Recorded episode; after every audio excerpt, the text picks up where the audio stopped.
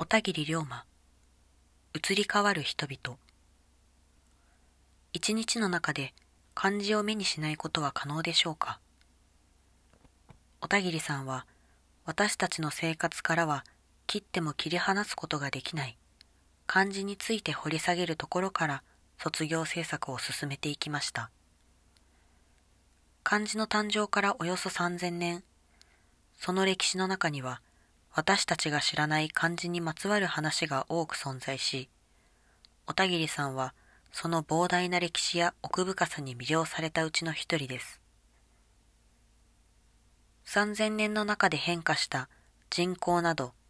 様々な事象に合わせて文字の形に変化を与え人々の生活の変化が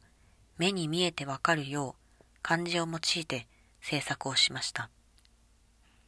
ぜひ時代を経て移りゆく様々な変化を廊下の進行方向に沿って体感しながらお楽しみください。